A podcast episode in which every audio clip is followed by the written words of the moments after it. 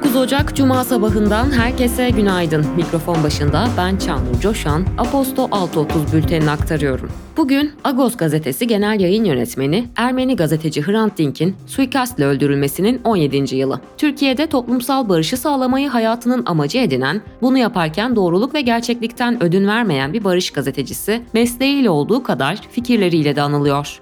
Türk ve Ermeni toplumunun barışını, gelin birbirimizi anlayalım, gelin birbirimizin acılarına saygı gösterelim çağrısıyla ısrarla arzu eden Hrant Dink'i saygı ve özlemle anıyoruz. Türkiye Cumhurbaşkanı Erdoğan, AK Parti'nin 48 il için belediye başkan adaylarını açıkladı. Açıklamaya göre Ankara'da Keçiören Belediye Başkanı Turgut Altınok, İzmir'de AK Parti Genel Başkan Yardımcısı Hamza Dağ aday gösterildi. Açıklanan bazı şehirlerin adaylarına bültenden ulaşabilirsiniz. Hakimler ve Savcılar Kurulu kararnamesiyle Ankara Batı Cumhuriyet Başsavcısı Gökhan Karaköse, Ankara Cumhuriyet Başsavcısı, Antalya Cumhuriyet Başsavcısı Zafer Koç ise İstanbul Anadolu Başsavcısı oldu. TBMM Başkan Vekili Bekir Bozdağ, İyi Parti Milletvekili Buğra Kavuncu'nun AK Parti milletvekillerinin TBMM bahçesinde yaptığı Mangal Partisi'ne ilişkin soru önergesine, soru önergenize konu olayın, görüntülerin tekrarlanmaması için gerekli tedbirler alınmıştır yanıtını verdi. Büyükçekmece Belediyesi'nde görevli birkaç personel hakkındaki rüşvet iddiaları üzerine düzenlenen operasyonda 22 kişi gözaltına alındı. Polis konuya ilişkin inceleme başlattı. TCMB'de 4 yıldır protokol görevlisi olarak çalışan Büşra Bozkurt, Merkez Bankası Başkanı Hafize Gaye Erkan'ın babası Erol Erkan tarafından işten çıkarıldığı iddiasıyla CİMER'e şikayette bulundu. Bozkurt, çocuğunu okuldan almak zorunda olduğu için geç saatlere kadar çalışmak istemediğini belirtmesinin üzerine çıkış talimatının verildiğini bildirdi. Bozkurt, Erol Erkan'a bankada oda, koruma ve makam aracı tahsis edildiğini de aktardı. Diyarbakır'da aralarında emniyet müdürü, iş insanı, oda ve dernek başkanlarının da bulunduğu sosyal destek projesi kapsamında 7 yıldır devam eden 13 sanıklı davada karar açıklandı. Kararda 6 sanığa örgüt üyeliği suçundan 6 yıl 3 ay, 2 sanığa 1 yıl 6 ay ceza verildi. Türkiye Ekonomi Politikaları Araştırma Vakfı 2016 ve 2020 yılında yaptığı iki anketin sonuçlarını yayımladı. Verilere göre 2016'da katılımcıların %59'u dini inancını bilmediğini söyledi. Bu oran 2020'de %71'e çıktı. Ankete göre 2016'da katılımcıların %75'i laik bir ülkede yaşamak isterken 2020'de bu oran %81'e çıktı. Diyanete genel anlamda duyulan güven katılımcılar arasında %6.47'de kalırken dini vakıflara ya da tarikatlara olan ise %2 ile daha düşük seviyede. 2018-2023 tütün kontrolü planında Türkiye'de sigara içenlerin sayısının 15 milyondan fazla olduğu belirtildi. Türkiye kişi başına düşen ortalama günlük sigara tüketim adedi 17,1 ile dünya birincisi oldu. Dünya sıralamasında ikinci olan Yunanistan'ı İsrail, Japonya ve Avusturya takip etti. Dünya Beyaz Saray Ulusal Güvenlik Konseyi Stratejik İletişim Koordinatörü John Kirby, ABD'nin Türkiye'ye F-16 satış uçaklarının satışını desteklediğini ancak net bir tarih veremeyeceğini belirtti. Kirby açıklamasında, Türkiye'nin F-16 filosunun modernizasyonunu desteklemeyi sürdürüyoruz dedi. Türkiye 2021 sonunda 40 adet Blok 70 F-16 uçağı ile 79 modernizasyon kitini satın almak istemişti. İran'ın salı günü Pakistan'a düzenlediği saldırıların ardından Pakistan ordusu İran'ın Sistan Belucistan eyaletinde bazı hedefleri vurdu. Pakistan Dışişleri Bakanlığı, gizli istihbarat kaynaklarından terörist faaliyet hazırlığı bilgisi alındığını bildirerek terör yuvalarına hedefe yönelik hassas saldırılar düzenlendiğini duyurdu. Eski ABD Başkanı Donald Trump'ın Cumhuriyetçi Parti'nin Maine eyaletinde ön seçimlere katılamayacağına ilişkin karar ertelendi. ABD Yüksek Mahkemesi, Colorado'daki benzer durumla ilgili karar çıkıncaya kadar bekletilmesi gerektiğine hükmetti. Ülke genelinde güvenlik krizi yaşayan Ekvador'da 10 Ocak'ta yerel bir televizyon kanalındaki canlı yayında yapılan silahlı saldırıyı soruşturan savcı Cesar Suarez, uğradığı silahlı saldırıda öldürüldü. Rusya Savunma Bakanlığı, Rusya Silahlı Kuvvetleri'nin uzun menzilli füzelerle Ukrayna'nın Harkov kentinde bir grup Fransa paralı askerini vurduğunu bildirdi. Harkov valisi Oleg Sinihubov, bölgede askeri bir hedef bulunmadığını, saldırıda bazı apartmanların yok edildiğini açıkladı. Avrupa Parlamentosu ilk kez Gazze'de kalıcı ateşkes ve İsrail ile Hamas arasındaki savaşa bir çözüm bulunması için siyasi çabaların başlatılması çağrısında bulundu. Birleşik Krallık'ta sığınmacıların Ruanda'ya gönderilmesini engelleyen yasal itirazları durdurmayı amaçlayan tasarı, çarşamba günü Avam Kamerası'nda 276'ya karşı 320 oyla kabul edildi. Yasa tasarısı Lordlar Kamerası'nda görüşülecek. Ekonomi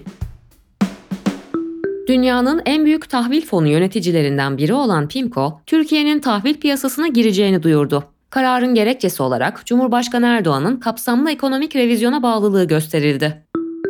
TCMB rezervleri 12 Ocak haftasında yaklaşık 200 milyon dolarlık artışla 139,8 milyar dolar seviyesine yükseldi. Net rezervler ise 29,5 milyar dolara düştü.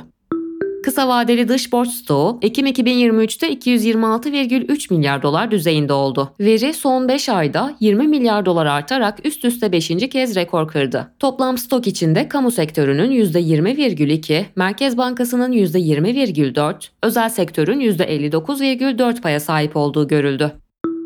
Bankacılık sektörü toplam mevduatı 12 Ocak'la biten haftada önceki haftaya göre 319,7 milyar lira artarak 15 trilyon 426,3 milyar liraya yükseldi. Aynı dönemde bankalardaki TL cinsi mevduat %3,2, yabancı para cinsinden mevduat ise %1,3 artış gösterdi. BDDK verilerine göre KKM ve katılma hesaplarında düşüş geçen haftada devam etti. 47,5 milyar lira çıkış sonrası KKM mevduat toplamı 2,53 trilyon liraya geriledi. ABD'de sanayi üretimi Aralık 2023'te bir önceki aya kıyasla %0,1 arttı. Piyasa beklentisi verinin Kasım'da olduğu gibi değişiklik göstermemesi yönündeydi. İş dünyası ve finans Türkiye Metal Sanayicileri Sendikası ile işçi sendikaları Türk Metal, Bileşik Metal İş, ve Özçelik İş arasında yürütülen 2023-2025 dönemi Grup Toplu İş Sözleşmesi grev aşamasında imzalandı. İlk 6 ay %98'lik, yıllık ise %157,4 zam yapıldı. İlk 6 ayın zammı sosyal yardımlar da eklendiğinde %105,1 oldu. MKK verilerine göre 2023 yılında 56 şirket halka arz edilirken halka arzdan toplanan tutar 79,79 milyar lira oldu. Yatırımcıların halka arza toplam katılım sayısı ise 123 milyon 881 bin 239 seviyesinde gerçekleşti. Dünyanın en büyük çip üreticileri arasında yer alan TSMC, 2023'ün son çeyreğinde 20 milyar dolara yakın gelir elde etti. Şirketin gelirleri yıllık bazda sabit kalırken net gelir %19,3 azaldı. Teknoloji ve girişim Sanayi ve Teknoloji Bakanı Mehmet Fatih Kacır, Milli Uzay Programı'ndaki yeni hedefi, gelecekte yerli uzay aracımızla insansız ay misyonunu da gerçekleştireceğiz ifadeleriyle duyurdu. Instagram ve Snapchat, Galaxy S24 serisindeki kameraların tüm özelliklerinden faydalanabilmek için Samsung'la işbirliğine gitti. Buna göre Super HDR, geliştirilmiş gece fotoğrafçılığı modu ve video stabilizasyon gibi özelliklere uygulama içi kameralardan da erişilebilecek. Apple, iOS 17.3 güncellemesini tanıttı. iPhone'unuzun çalınması ve parolanızın ele geçirilmesi durumunda ekstra bir koruma sağlayan özellik güncelleme ile birlikte gelecek hafta geliyor. Günün hikayesi Biraz ürkekçe ama bir o kadar da özgürce. Sevgili Robert Koptaş sizler için kaleme aldı. Bir hafta önce 12 Ocak akşamüstü Hrant Dink'in arşivlerde kalmış konuşmalarının Ümit Kıvanç tarafından bir araya getirilip kurgulanmasıyla oluşturulan hafıza yetersiz videosu üzerine konuşmak için Hrant Dink 23,5 hafıza mekanına davetliydim. Sağlığında tanıdığım, gazetesinde yazdığım, kaybının acısını en derinden duyduğum, ölümünün ardından Agos'u taşıyanlara omuz verdiğim, yapıp ettikleriyle ve ne yazık ki ölümüyle tüm Türkiye'ye mal olmuş, yakın tarihimizin mihenk taşlarından biri olmuş Hrant Dink üzerine konuşmaktan son yıllarda sakınıyordum. Yıllar yılı gazetelerde, televizyonlarda, türlü toplantılarda onunla ilgili yazıp konuşmanın, onu türlü yollarla anlatmanın ve tartışmanın getirdiği tekrar hissinden kaçınmanın, ona ve onun önem verdiği meselelere yabancılaşmaktan korunmanın suskunluğuydu bu benim için. Memleket ve dünya ahvalinin, cinayet davasının gidişatının verdiği bıkkınlık da yeni bir söz söylememi güçleştiriyordu. Söz gümüşse sükut altındır diye düşünerek kenarda duruyor, olan biteni izlerken onu iç dünyamda anıyor ve hatırlıyordum.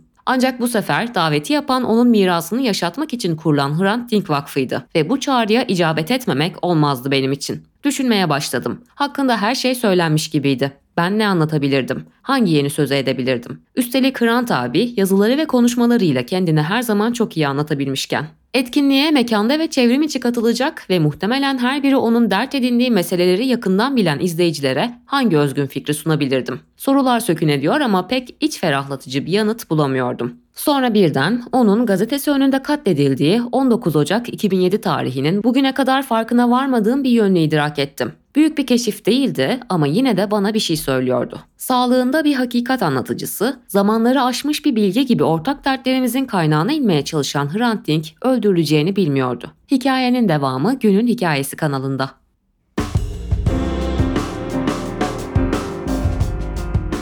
Sevgili dinleyenler, bugün 19 Ocak Cuma. Ben Çağnur Coşan, Aposto 630 bültenini aktardım. Ve bugünün bülteni Simpaş, Kızılbük'le birlikte ulaştı. Haftanın son iş gününün herkes için güzel geçmesini diliyorum. Aposto Radyo'da tekrar buluşmak dileğiyle. Hoşçakalın.